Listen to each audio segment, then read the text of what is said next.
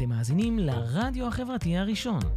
ועכשיו, שעת ספרות עם משמעות, על חינוך, טיפול וספרות ילדים, בהגשת שני פרידמן, ורק אצלנו ברדיו החברתי הראשון.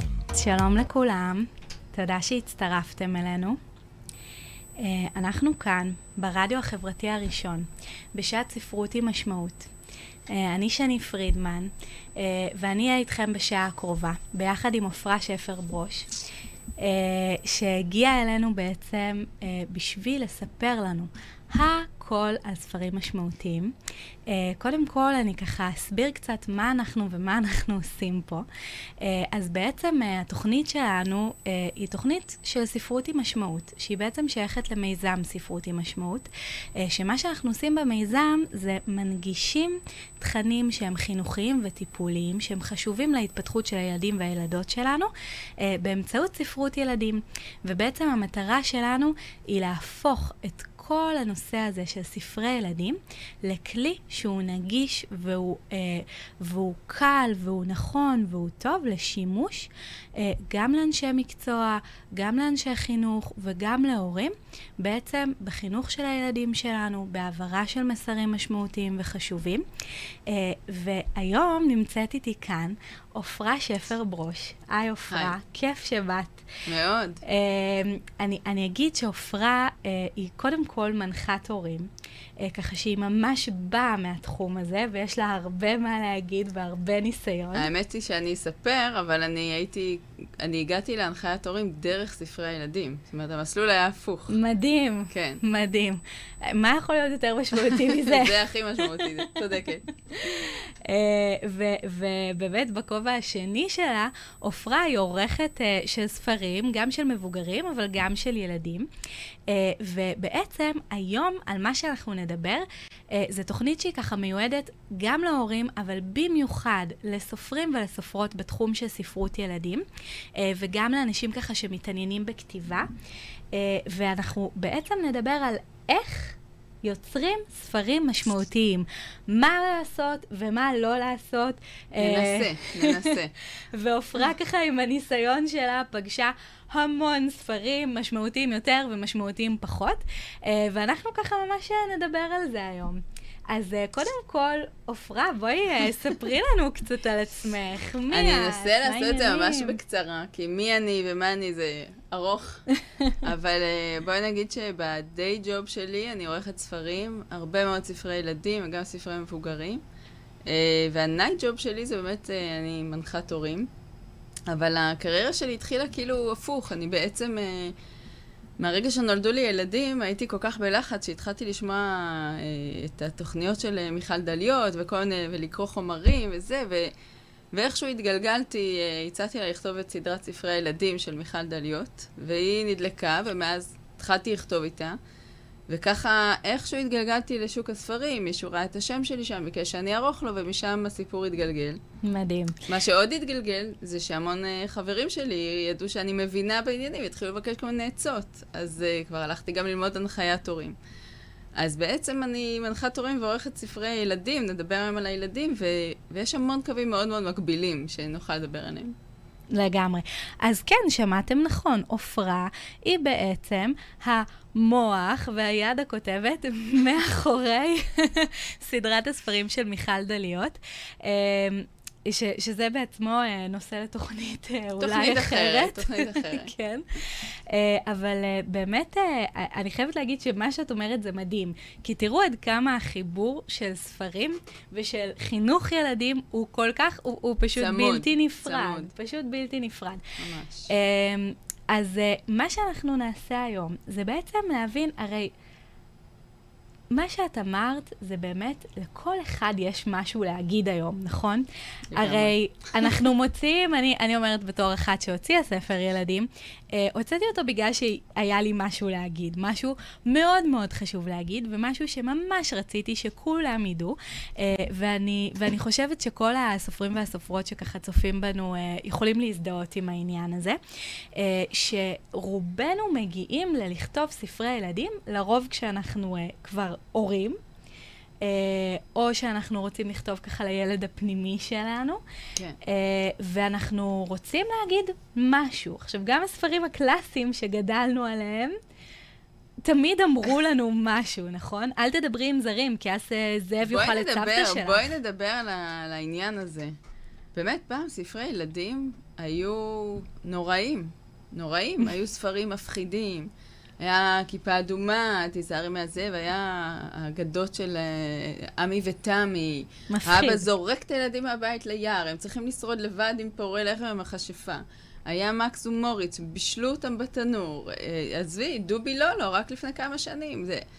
ועדיין, הכל... ועדיין יש שרידים של זה שמגיעים עוד לילדים שלנו. והכל היה מבוסס על פחד. עכשיו, אם חושבים על זה, בעצם על התפיסה, פה הנחיית הורים והספרות משתלבים, אם חושבים על זה, על זה התפיסה של פעם שילדים צריך לחנך. צריך להסביר להם איך להתנהג בחיים, ומה יותר טוב מלהסביר על ידי פחד. אל תצאו ליער, אל תתרועעו עם זרים. אבל בעצם, במאה האחרונה, נקצר את כל הסיפור, במאה האחרונה, בעשרות שנים האחרונות, התחילו לחשוב על נפשו של הילד, למה הוא זקוק, מה הם הצרכים שלו, באמת התחילה להיות ספרות ילדים אחרת.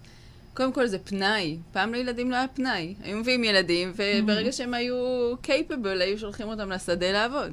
היום פתאום יש פנאי, יש זמן איכות של הורים ילדים, פתאום צריך לתת דברים אחרים. ולאט לאט גילו, אני חושבת שהספרים ממלאים פונקציה מאוד, מאוד חשובה ומאוד קלה בהעברת מסרים. הרי ילדים מתים על ספרים, הם אוהבים את האיורים, הם אוהבים לדפדף, הם אוהבים את הזמן הזה של ההורה וילד, האינטימיות הזאת על הספה או במיטה או במקלחת, יש המון הורים שקוראים לילדים ספרים במקלחת. או בשירותים, אצלנו זה בזמן קאקי, הרבה פעמים. אז זה זמן נהדר להעביר כאילו כל מה שרוצים להגיד. אז התחילו להיות כל מיני ספרים, באמת טובים יותר, טובים פחות, אבל שיש להם איזשהו say, גם אם הוא לא say מאוד... דידקטי או מאוד משמעותי, יש ספרים מאוד קטנים ומאוד עדינים, אבל שמראים כל מיני דברים אחרים שהם לא פחד ונבוט בראש וזהירות ונונונו. דובי טיפש, אוי ואבוי, נזרוק אותך מהבית ונזרוק עליך חפצים. בדיוק, לא נמשיך את השיחה הזאת. גם אם מסתכלים על הספרות הקלאסית של ישראל, של פעם, דברים שכולנו גדלנו עליהם, מיץ פטל, הרי שעבתות, יש כמה קלאסיקות שישרדו, יש כמה קלאסיקות שכאילו באמת נכתבו באיזשהו מצב תרבותי, נקרא לזה, שהתאים למצב של פעם, והוא כבר לא כל כך מתאים היום. ברור האריה שעבתות, למשל, הוא עוסק בבררנות באוכל, אבל ההקשר הוא מאוד מאוד רחב, וההתנהגות שם היא די אגרסיבית, בשביל שבאמת אני אשב מהילד שלי ואני אגיד לו, אתה רואה, אם אתה לא תאכל זה וזה, יהיה ככה. זה לא מתיישב טוב, היו מספרים שהם הרבה יותר אותנטיים. זה לא עובר, זה לא עובר חלק כאילו לילד, כן, וגם הצורה שבה זה עובר. תכאב לך הבטן, אתה בסוף תסנע את מה שאתה כל כך רוצה, זה כאילו... זה לא באמת אותנטי מנקודת מבטו של הילד. אני לא הורסת את הנקודה הזאת, כי אני יודעת שאתה תשאלי אותי.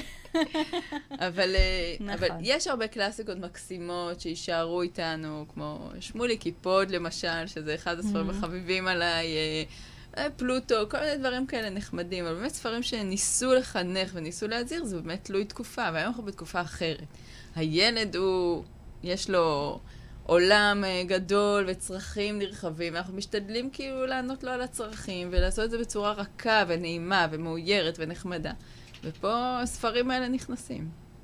ויותר מזה אני אגיד, אני חושבת, וגם זה משהו שאנחנו מדברים עליו הרבה במיזם שלנו, בספרות עם משמעות, שיש את הספר עצמו ויש את שעת הסיפור, שזה חלק שהוא בלתי נפרד. עכשיו, אחת מהמטרות של הספרים המשמעותיים, שאנחנו תכף נדבר עליהם, מבחינתי לפחות, זה שהספר ישמש ממש ככלי, כאיזשהו גשר ליחס, לקשר בין ההורה לילד. ומה לעשות שספרים שמתעסקים בפויה ואיכסה ואוי ואבוי וזה, אלו ספרים שמרתיעים. נכון. ולא מגרים את השיחה. נכון. הם יכולים לגרות פחד, אבל על פחד אין כל כך שיחה, זה כאילו סימן קריאה וזהו. נכון. אז בעצם אני רוצה להגיד שאני חושבת שרוב ההורים כבר יודעים לזהות את הספרים ככה שהם פחות מתחברים אליהם וכולי, אבל באמת אני אגיד שהרבה כותבים ככה במסגרת המיזם, חלק מהדברים שאנחנו עושים, אנחנו גם ממיינים הרי ספרים, וככה גם שיתפנו בעניין הזה פעולה. אנחנו בעצם ממיינים ספרים ובודקים האם הם עומדים בקריטריונים שהם ככה מגיעים מהעולם של החינוך והטיפול. ואני אגיד שבאמת 5% מהספרים עוברים את הסינון, כי הוא מאוד מאוד מאוד קפדני, אבל באמת מגיעים אלינו הרבה הרבה הרבה ספרים, שאת רואה שיש שם כוונה טובה. זאת אומרת, את רואה לכולם יש כוונה טובה. באמת הם רצו, והרבה פעמים, אני גם אגיד, הרבה פעמים מורים הולכים וקונים את המסר הנכון. אוקיי? אני חייב שהילדה שלי תלמד לשמור על גופה, אז אני אשאל את המוכר בסטימצקי איזה ספר מדבר על לשמור על הגוף, ואותו אני אקנה. ויש פה, זאת אומרת, אז אנחנו מדברים על איזשהו פער, נכון? יש את הספרים הקלאסיקות שכבר, הקלאסיקות הפחות טובות, כן, יש קלאסיקות נהדרות, שכולנו כבר יודעים לזהות אותם, ואנחנו יודעים להגיד שהם לא טובים, כי מילים כמו פויה ואיכסה וכולי. אתה לא רוצה להכניס הביתה.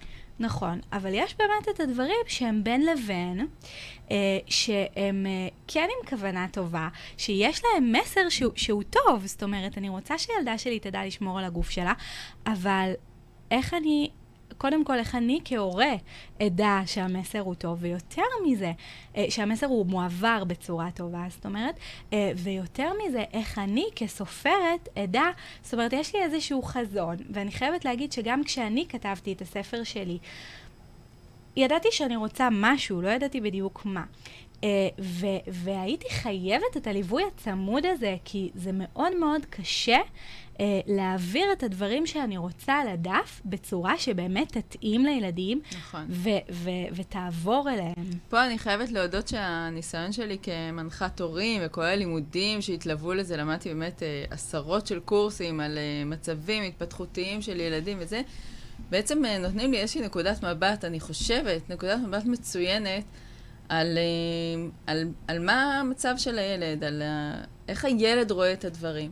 אני מקבלת המון המון כתבי יד לעריכה, אני אפילו, זה לא שאני עורכת את כולם, לפעמים אני אומרת לכותבים, אני גם לא קוראת להם סופרים, סליחה, יש הרבה אנשים שכותבים ככה, סבא שיש לו נכד ראשון, כותב משהו, זה לא תמיד סופרים. זה באמת כמו שאת אומרת, אנשים שנתקלים בסיטואציה ורוצים להעביר איזשהו מסר, ולא תמיד גם הורים, יש הרבה צעירים בלי ילדים שכותבים. אבל לפעמים מגיע ספר, וגם הוא כתוב נחמד, אני מנסה לבדוק אם הכותב בשביל מה. בשביל מה אתה רוצה להוציא את הספר? אם זה להגשים חלום, סבבה, אני עורכת, אין בעיה, אני עורכת, אתה שלם, הכל טוב. אבל לפעמים יש אנשים שבאמת חושבים שהמסר שלהם הוא פשוט once in a lifetime, וכולם חייבים לקרוא אותו. עכשיו, המסרים שעוברים לילדים הם פחות או יותר באותו עולם תוכן. אני קשה לי לומר שראיתי מסרים ככה ממש יוצא דופן ודגולים שאיש עוד לא כתב עליהם בעבר. אז גם כשמעבירים מסר, אני חושבת שיש מקום לכולם על המדף, אבל גם כשמעבירים מסר, נניח, לאחרונה ערכתי ככה ספר על פחדים, על זה להתמודד ביחד עם הפחד של אופיר העברי. לקחת את נושא הפחדים, שזה נושא שיש לכל הילדים וכל ההורים מכירים אותו ונכתבו עליו כבר הרבה ספרים, אבל לזקק אותו כמו שהיא זיקקה אותו, באופן שבו היא מטפלת בזה ובהצעות שאותן שבתוך הסיפור, זאת אומרת, יש פה משהו, יש פה הסתכלות מאוד נבונה על המצב שבו הילד נמצא. עכשיו, זה כמובן כתוב מנקודת המבט של מספר שלישי, לא של ההורה ולא של הילד, אבל רואים שיש שם הבנה על התהליך שעובר לילד בראש או בלב כשהוא נתקל בפחדים האלה. הרבה פעמים אנחנו כותבים, אנשים כותבים סיפורים מנקודת המבט שלהם כמבוגרים. ממש עכשיו אני עורכת ברגע זה ממש בבית, אני עורכת איזה ספר שמישהי כתבה והיא בכוונה, היא רצתה שזה יישאר בעולם מושגים ישן. יש לה איזה מין כזה חלום רומנטי על ציורים ישנים ושפה קצת עתיקה, שזה מקסים. אני אומרת, בתור חובבת ספרות, זה באמת באמת מקסים, אבל יש מקומות שאתה אומר, מה הילד יבין? למה שהילד ייהנה מזה או יזדהה עם זה?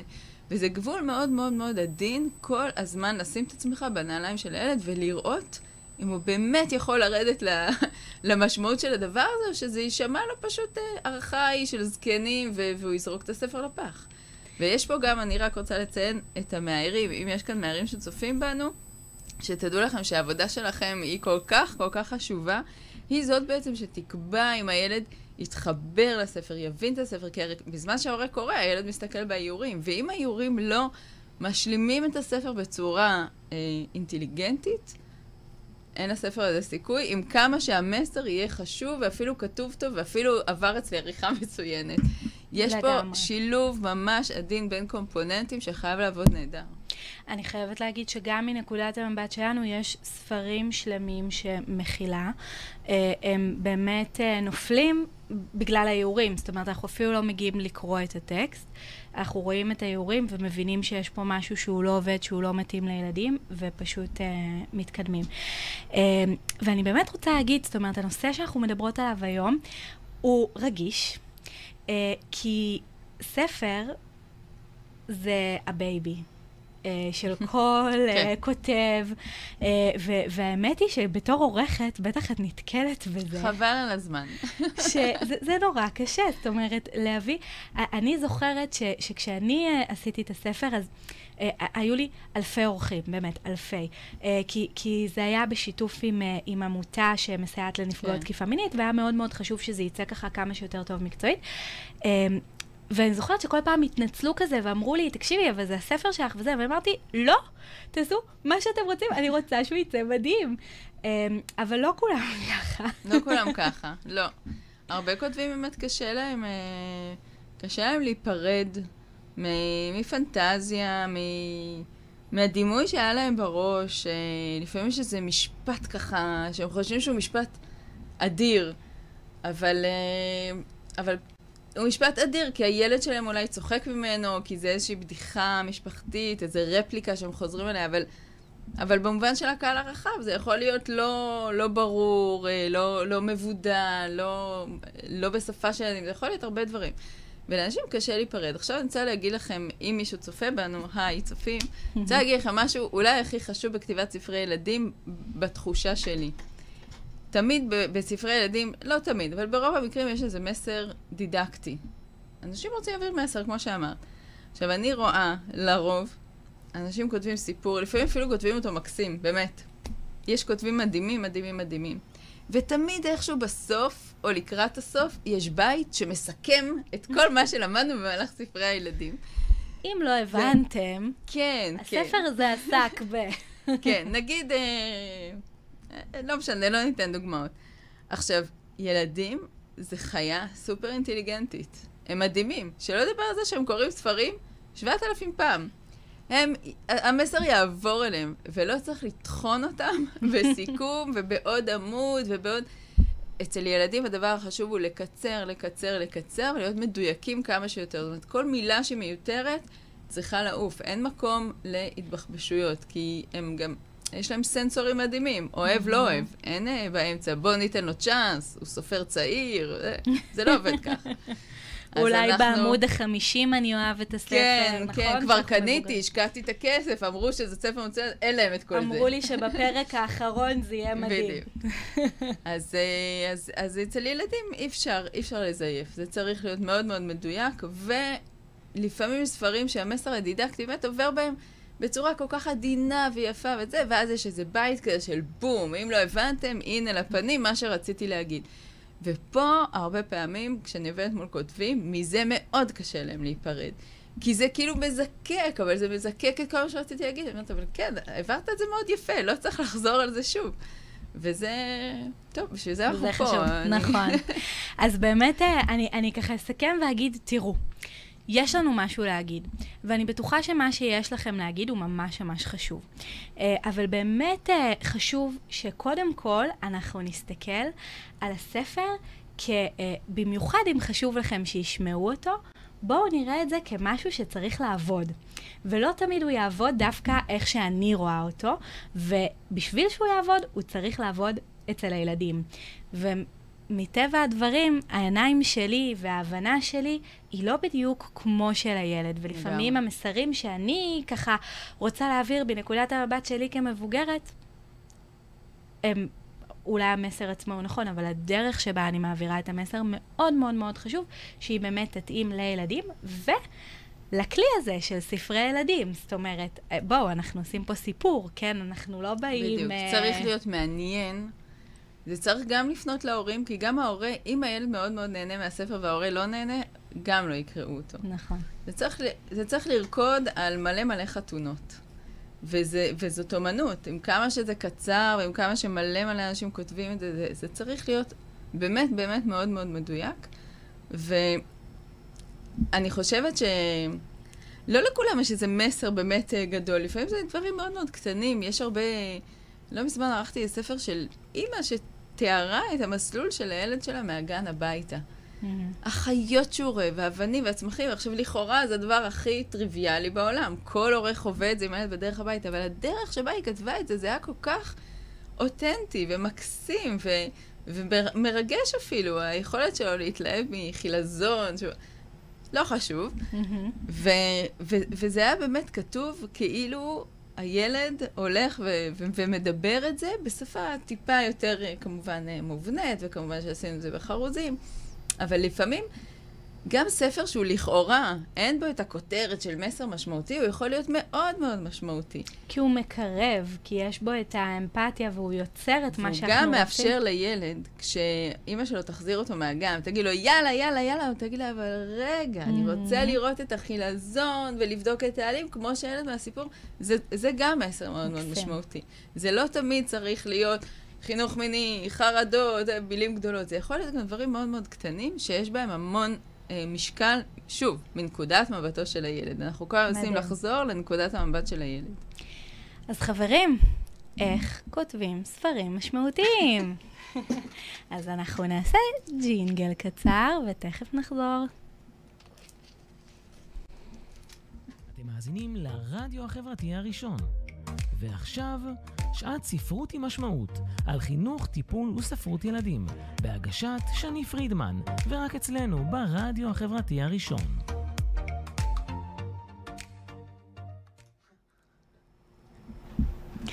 טוב, אז חזרנו. עפרה, התחלנו לדבר על... איך כותבים ספרים משמעותיים? אז ככה אני אגיד שכשהכנו את התוכנית, דיברנו על אלפי דברים. כן. כי עפרה יש באמת כל כך הרבה ניסיון וכל כך הרבה דברים שהיא פגשה. אז תספרי לי עפרה, מה הדבר הראשון ככה שהוא מאוד מאוד מאוד חשוב שאנחנו ככותבים צריכים לשים לב אליו? הראשון, לזה לא הכנת אותי, רעה. הייתה לנו רשימה של כל כך הרבה דברים. אני חושבת שמה שדיברנו עליו מקודם, רק נגענו בו, אבל אם אני אחדד את זה, זה העניין של האותנטיות. לפעמים יש, נגיד, לפעמים אני מקבלת ספרים על נושאים שהם נראים לי מופרכים, כאילו, למה הילד צריך לדעת את זה בכלל? לא. לא יודעת, ערכתי עם מישהי ספר על החיפוש אחר השלום. זאת אומרת, מה, הילד בן 4, 5, 6... למה הוא צריך... אבל פתאום כשאתה נכנס לטקסט, והדוגמאות שהיא נתנה, פתאום אתה אומר, וואלה, כאילו, איזו גדלות זאת לפנות לילד, לא לדבר על מלחמות ועל מדינות ועל פוליטיקה וזה, אלא באמת על המהות של הרעיון של שלום, של מה זה. אז אני אומרת, ברגע שזה אותנטי וזה בא ממנה, כי היא כזאת, אז זה עובר. עכשיו, אם אני אנסה לכתוב ספר על למצוא את מהות השלום, זה כנראה לא יעבוד. זאת אומרת, זה צריך באמת להיות משהו שבא מן הלב. אני ממש מסכימה. כן. אני חייבת להגיד שגם בעסקים, ובמיוחד בספרים שכותבים, זה חייב לכאוב לך. זה חייב, אני חייבת... לכאוב או לרגש, סליחה, אני לא בעד לסבול. לא, זאת אומרת, להגיע ממקום שהוא בוער בך, שהוא חשוב. בדיוק. אני למשל נורא נורא חיפשתי ספר שעוסק בזוגות חד מיניים, כי פשוט הייתי חייבת את זה למיזם שלי, ובאיזשהו שלב חשבתי לכתוב את זה, ואז אמרתי, אבל... זה לא את. זה לא אני. זה לא אני, ולא משנה, מצאנו ספר מדהים, שעכשיו אצלנו מדהים, אבל באמת... מסכימה איתך לגמרי. בדיוק.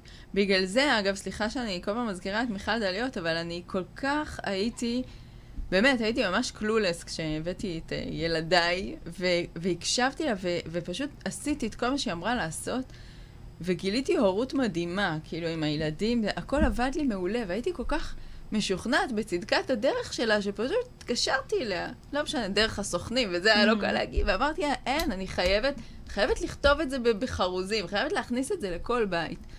וזה באמת עובד, כי זה בא מתוך האמונה הפנימית. זה לא שהיא אומרת לי, בואי, קחי נושא ותכתבי, זה לא עובד ככה. אנחנו בוחרות נושאים שהם באמת מאוד מאוד ניכרים ונפוצים בכל בית, ונושאים שאני ניסיתי אישית על הילדים שלי, ואז אני באמת יכולה להביא אותם אל השולחן בצורה מאוד מאוד אותנטית. שוב, לא אותנטי, לא עובד. לא עובד. כן. אז זה הכלל הראשון. הכלל הראשון, חברים, תהיו אותנטיים, זה ממש ממש חשוב. כן. ומהו הכלל השני, עפרה? לא מספרנו אותם, זה לא באמת משנה, כן? אתם יכולים לעשות... אני לא יודעת מה לברור ביניהם, בואי ניקח...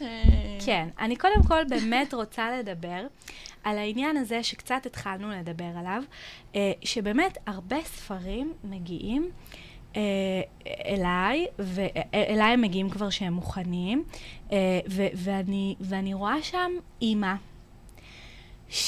שדרך אגב מאוד אותנטית, מגיעה מתוך הנקודה שלגמרי כואבת לה וזה, והיא פשוט רוצה להגיד לילדים שלה, להפסיק לעשות את זה, להפסיק את זה, או אפילו דובי לא, תפסיקו להגיד לא, תפסיקו את זה, למה ללבוש רק שמלות, למה, כאילו בואו, והרבה פעמים אנחנו, אוקיי, יש לנו משהו להגיד והוא חשוב, אבל איך אנחנו אומרים אותו בתוך ספר בצורה שהיא באמת עוברת לילדים, ושהילדים באמת יכולים לקרוא אותה ולהבין אותה. אני רוצה לספח משהו.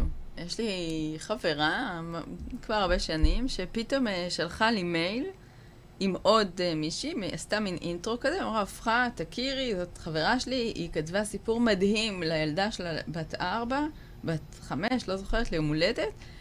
את חייבת להכיר אותה, את חייבת לקרוא, לעשות עם זה משהו. קראתי את הסיפור, וואלה, מקסים, באמת מקסים. אבל אמרתי לה, אני חושבת שזה רעיון נהדר, לכתוב לילדה שלך סיפור, בכל יום הולדת תכתבי לה סיפור על השנה שהייתה לה, על החוויות שלך ממנה, כי עם כמה שזה מקסים, זה לא מעניין. זה חוויות שכל ילד עובר, והן לא חוויות משמעותיות. זה... אתם מכירים את זה שהורים מתגאים בדחקות של הילדים, או בחוכמות קטנות של הילדים? כזה. אז הרבה פעמים מגיעים אליי כתבי יד, שאני אומרת, זה מקסים, אבל אין לזה שום... באמת אין לזה טעם. כאילו... אז אמרתי, בואי תכתבי לילדה שלך כל שנה סיפור, בבת מצווה, תקרחי לה את זה, תהיה לה אחלה מזכרת, היא אמרה לי רעיון מעולה, והלכה לדרכה. ולפעמים יש את הרגעים הקטנים, כמו שסיפרת נגד, על האמא שכתבה על הילד שחוזר מהגן, ורואי, לפעמים יש רגעים קטנים שעובדים נורא נורא יפה. אז אין פה דרך, אבל קודם כל הדרך היא אני, או אנשים שכמוני, ששולחים להם, כן, והם חווים את דעתם. עכשיו, אני לא שמעתי שמישהו לוקח כסף על חוות דעת לספר ילדים, שבאמת לוקח דקה לקרוא, אז אני אומרת, למה לא? תעזרו באנשי מקצוע, בי, באחרים, ותשמעו אם הסיפור באמת שווה משהו. עכשיו, לפעמים יש גרעין סיפורי מדהים, חשוב, היסטרי, אבל כתיבה מחורבנת, אנחנו נעזור. לפעמים יש כתיבה מדהימה, אבל הגרעין הסיפורי הוא, גם את זה אפשר לדייק. זאת אומרת, כשיש פוטנציאל, כשיש משהו באמת אותנטי, כשיש רעיון גדול, אז... אבל כשזה סיפורים קטנים של אימא שרוצה להגיד לילדים שלה, אז פחות. ומה באמת על נקודת המבט של הסיפור? זאת אומרת, הרבה פעמים אנחנו מתוך נקודת, קצת דיברנו על זה מקודם, מתוך נקודת המבט שלנו כמבוגרים, איך בעצם אני, כמבוגרת, ככותבת, יכולה להנגיש את המסר שלי, את מה שאני רוצה לכתוב לילדים. יש בעיה, אני אגיד לך אני שנייה עוברת לכובע של המדריכת הורים, אחת הבעיות הרווחות היום, אני בהדרכת הורים עושה צפיות בבתים, אחת הבעיות הרווחות היום זה שבדרך כלל אימהות, לא נעים להגיד, אבל בוא נגיד הורים, די איבדו את זה, זאת אומרת, הורים שיש להם ילד בין 2, 3, 4, וגם יש אחר כך ילד נוסף, אבל הוא עדיין לא כל כך פעיל בבית וזה, הם איבדו את זה, וכאילו הילד הוא המלך. כל היום מדברים איתו ומתייחסים אליו ושואלים אותו, וכאילו איזו ישות נשגבת כזאת. וכאילו, נכון, דיברנו בהתחלה על זה שפעם, ילדים היו נולדים, היו מחכים שהם יוכלו לעבוד ושולחים אותם לשדה, אז היום אנחנו בדיוק בכיוון ההפוך. עכשיו, האמת נמצאת איפשהו באמצע. זאת אומרת, אי אפשר שאנחנו בגיל 30 או 40 נחרקר כל יום סביב ילד בן 3, שזה פוגע לנו בחיים, פוגע לאחרים לא בחיים. לא בעצמאות. ופוגע בו בעיקר. ומצד שני, גם אפשר לזנוח אותו, לגדול לבד עד שיהיה מוכשר עבוד בשדה. זאת מגמה שאני רואה גם הרבה בספרי ילדים, שמאדירים את הילד לרמה באמת... קצת קשה לי להגדיר את זה גם בלי לפגוע, אבל כאילו לפעמים שמים את הילד כאילו באיזה מצב, נגיד שהוא מדמיין דמיונות מאוד מאוד מורכבים, או אומר משפטים מאוד מורכבים להוריו, או יש לו איזה שיחות עומק כאלה, וזה לא ככה. עכשיו, כדי שילד יוכל להזדהות עם סיפור, זה צריך להיות... נכון שהעברית צריכה להיות קצת יותר משובחת מהדיבור היומיומי, אבל זה חייב להישאר ברמה שהילד יכול להבין.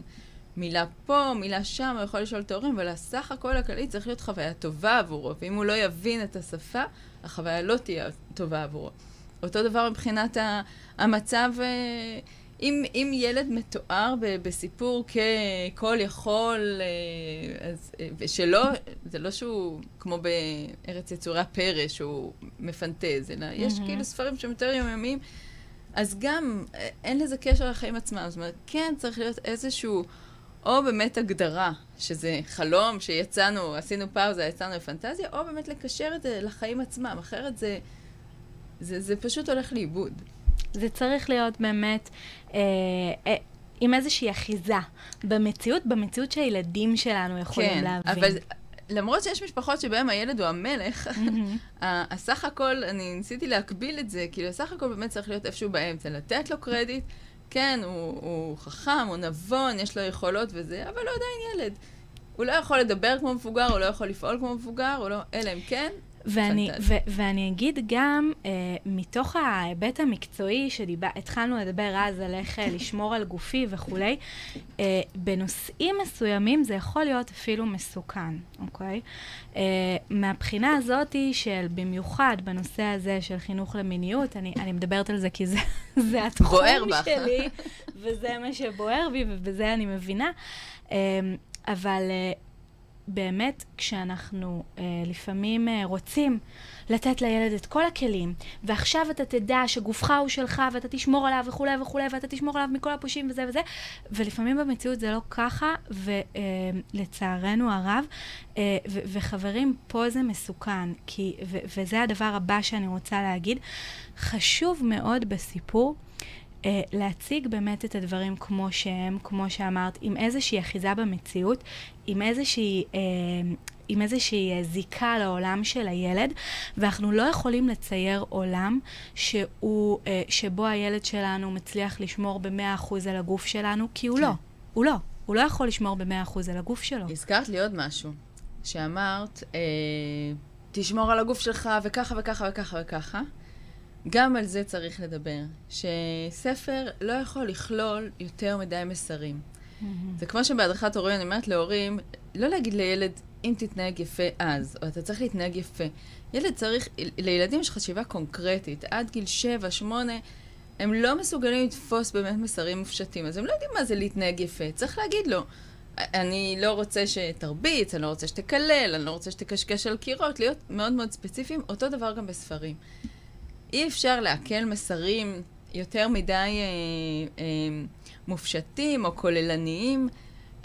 למשל, פעם פנתה למישהי רצתה לדבר על ספר על תסכול, על כל המצבים של תסכול. עכשיו בואו נחשוב על זה, מה זה המילה תסכול?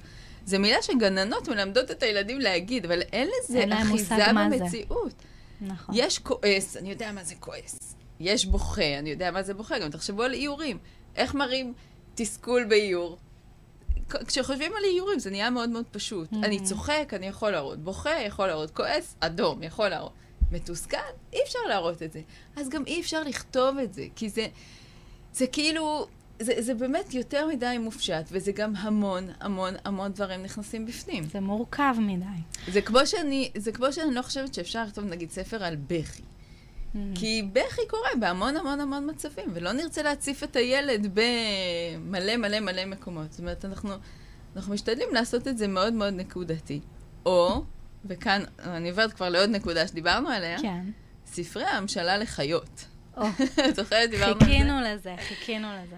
יש הרבה ספרי ילדים שמשתמשים בחיות כמשל בעצם מה שקורה עם ילדים. לא ספרי חיות שהם סתם כאילו תענוג, קרמר, חתול וכאלה. אני מדברת למשל משפחת הפלפילונים, אני לא זוכרת את השם המדויק, שקוראים לילדים לפני הלידה. אני מודה, לא היה לי, אני רק שמעתי את זה. אנחנו באופן אישי לא התחברנו אליו, אבל כן, אני יודעת שהרבה אנשים ממליצים לפני הלידה להקריא את ספר הפלפילים, פלפילונים. כן, משפחת הפלפילים, משהו כזה. משפחת הפלפילים. אז גם כשעושים את ההמשלה הזאת לחיות, צריך להיות מאוד מאוד מאוד ריאליים.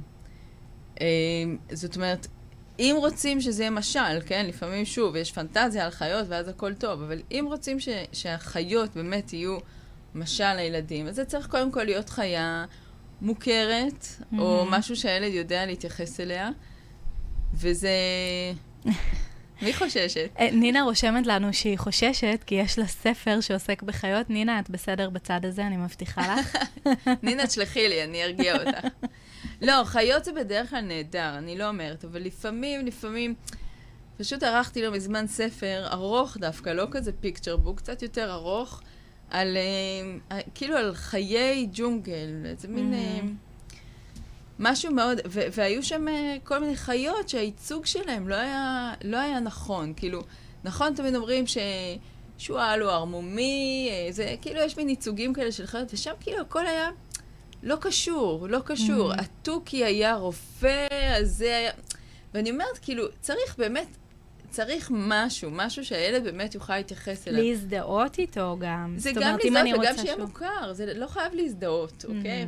אבל צריך להיות מוכר, שהוא אחרת זה יישאר כמו לראות סרט של דיסני, לא קשור אליו. כאילו אם רוצים באמת שיהיה פה מסר עם משמעות, אנחנו ספרים עם משמעות, אז לחיות צריך להיות איזשהו קשר.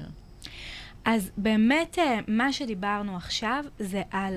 בואו ניקח את המסר או את הרעיון שהתאהבנו בו, ובואו נוריד אותו לקרקע, לגובה העיניים של הילדים שלנו, אוקיי? דיברנו על זה בתוכניות הקודמות, גם בצורה הפיזית שהספרים צריכים להיות בגובה העיניים שלהם, אבל גם הסיפור עצמו צריך להתייחס לילדים, וצריך להתאים מבחינת המילים, מבחינת עולם התוכן, וגם כשאנחנו מקבילים לעולם החיות, שדרך אגב, אנחנו גם דיברנו על זה בתוכנית שהתארחה פה מור בקון, שהיא פסיכולוגית ילדים, שדווקא הקבלה לחיות יכולה להיות נפלאה. לגמרי.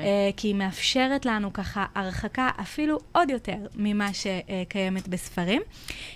אבל חשוב, בשביל שבאמת נוכל להעביר את המסר עם המשמעות, חשוב שההקבלה לחיות תהיה באמת משהו שאני מבין, שאני ראיתי, שאני יכול להזדהות איתו, גם אם אני לא מרגיש ככה, אז ראיתי מישהו אחר מתנהג ככה, זה מוכר לי. מעולם המושגים שלי. כן. מהמם. הדבר הבא שאני רוצה להגיד לך, ולא דיברנו על זה, אני קצת אתקיל אותך, כי זה משהו שקצת ככה, אני חושבת עליו הרבה לאחרונה. רוב הספרים, מה שטוב בספרים, זה שאנחנו יכולים בעצם לדבר על הקושי. אנחנו יכולים לדבר על הקושי, בעצם, אני אסדר רגע את האוזניות, בעצם, כמו שדיברנו עכשיו על העניין של ההקבלה לעולם החיות, שיש את ההרחקה הזאת, הרי בכל ספר יש את ההרחקה, ואנחנו רוצים לנצל את הפלטפורמה של הספר בשביל לדבר על כל מיני קשיים שהילדים שלנו עוברים בחיים שלהם.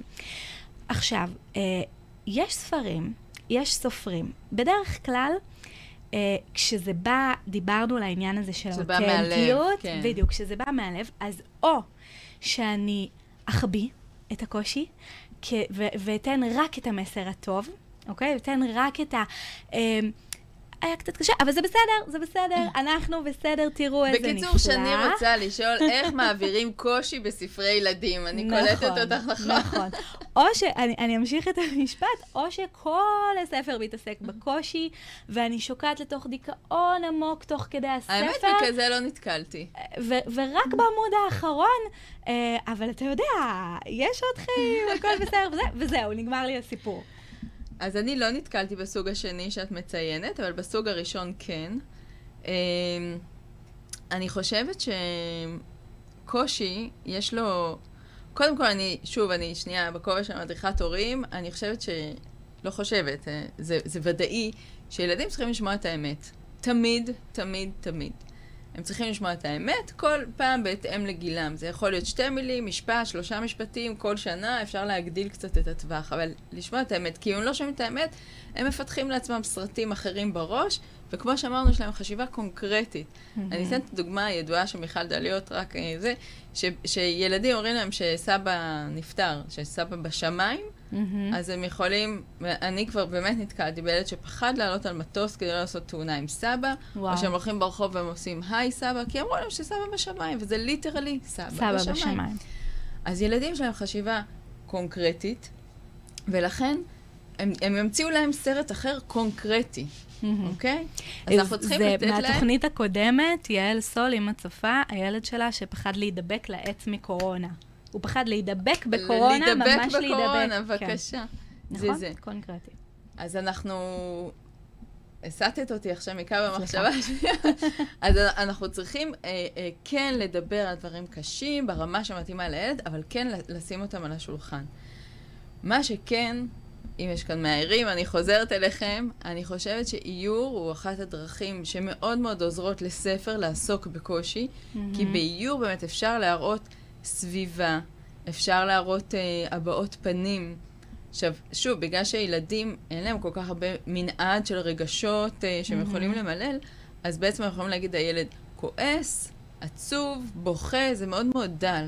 באיור אפשר לראות כל מיני הבעות פנים של הילד ושל הסביבה, וגם את התאורה מסביב, את התפאורה, אולי שוכב על הרצפה, אולי... רק בבקשה לא קודר מדי, בסדר? כי יש מהעירים מאוד מאוד דרמטיים, שפשוט... וזה לפעמים גם יכול להיות מפחיד או מציף עבור ילדים. נכון, אבל פה זה שוב... תזכרי לדבר על זה, על הסינון של ההורים בקטע הזה, איזה ספרים מקריאים ואיך, אבל תכף נחזור לזה. אז אני אומרת, צריך לדבר על קושי, צריך לדבר על זה בקצרה, במילים מאוד מאוד מאוד מדויקות ומדודות, וצריך לתת למאייר להשלים את העבודה. אפשר וצריך לדבר על קושי, אבל כמו שאמרת, שיהיה מאוזן, לא ספר דיכאון, תמיד לתת את ה-bright side, אחרת אף אחד לא ירצה גם לקרוא את זה, וזהו. אפשר עבר לדבר שנייה על ההורים? בטח, כן, אנחנו 5 דקות לסיום, אז כן, הזמן פה טס. הזמן טס כשנהנות. חבל, הזמן. רציתי להגיד על ההורים, האמת היא זה משהו שכתבתי גם באתר שלך, אבל למי שלא קרא. נכון, שווה לכם לקרוא בבלוג המומחים, עפרה כתבה לנו. אני מומחית. בהחלט, את לא סתם כאן. דיברנו בכתבה הזאת על זה שבעצם הורים, יש הורים שכאילו קונים ספר, מקרים אותו לילד, ווואלה, יבין, אני את שלי עשיתי. עכשיו, הורים גם צריכים להפעיל פה איזושהי מסננת, זאת אומרת, ספר יכול לתאר מצבים מאוד מאוד מסוימים, יכול להיות שבבית שלי המצבים הם אחרים. ההורה צריך לקחת את המסר, את הבוטום ליין, ולנסות לעשות לזה התאמה בבית שלו, לפי שיטת אופן החינוך שלו, לפי הדינמיקה בבית. זאת אומרת, זה לא שהספר הוא... ליטרלי. כן, הורים נתונים. לעומת הילדים שהם קונקרטיים, בואו אנחנו נגלה קצת יותר... נשלים את הפריזמה הרחבה יותר. לגמרי. מדהים. אז אני רוצה רגע קצת לסכם את מה שדיברנו, רק התחלנו. אני לוקחת אותך לעוד תוכנית, רק שתדעי. אבל באמת דיברנו קודם כל על הצורך שלנו ככותבים וככותבות, להביע איזשהו משהו, זה יכול להיות איזשהו מסר מפוצץ, זה יכול להיות איזשהו משהו, אפילו הדברים הקטנים שהופכים את העולם של הילדים שלנו ואת העולם של היחסים שלנו עם הילדים שלנו לטוב יותר, לעשיר יותר, אבל מאוד מאוד חשוב שהמסרים יהיו קשורים לעולם של הילדים, שהם יהיו מתוך העולם שלהם, שגם אם אנחנו עושים הקבלה לעולם של החיות, שזה יהיה משהו שמדבר אליהם, שהם מכירים. אני חייבת להגיד משהו אחד שלא דיברנו עליו. כן. לספרי הילדים יש איזו מנגינה. והמנגינה הזאת היא תולדה, לפחות בעיניי, של כישרון. עכשיו, יש הרבה אנשים שמתאמצים לכתוב ספר ילדים, ויכולים להיות שם כל המסרים הנכונים והמשמעותיים והמילים הנכונות, וזה לא זה. ויש אנשים שפשוט יש להם כישרון, ואולי זה, המסר הוא לא בדיוק בנוי, וזה, אבל איכשהו יש שם את המנגינה הזאת, שהדבר הזה הולך לעבוד.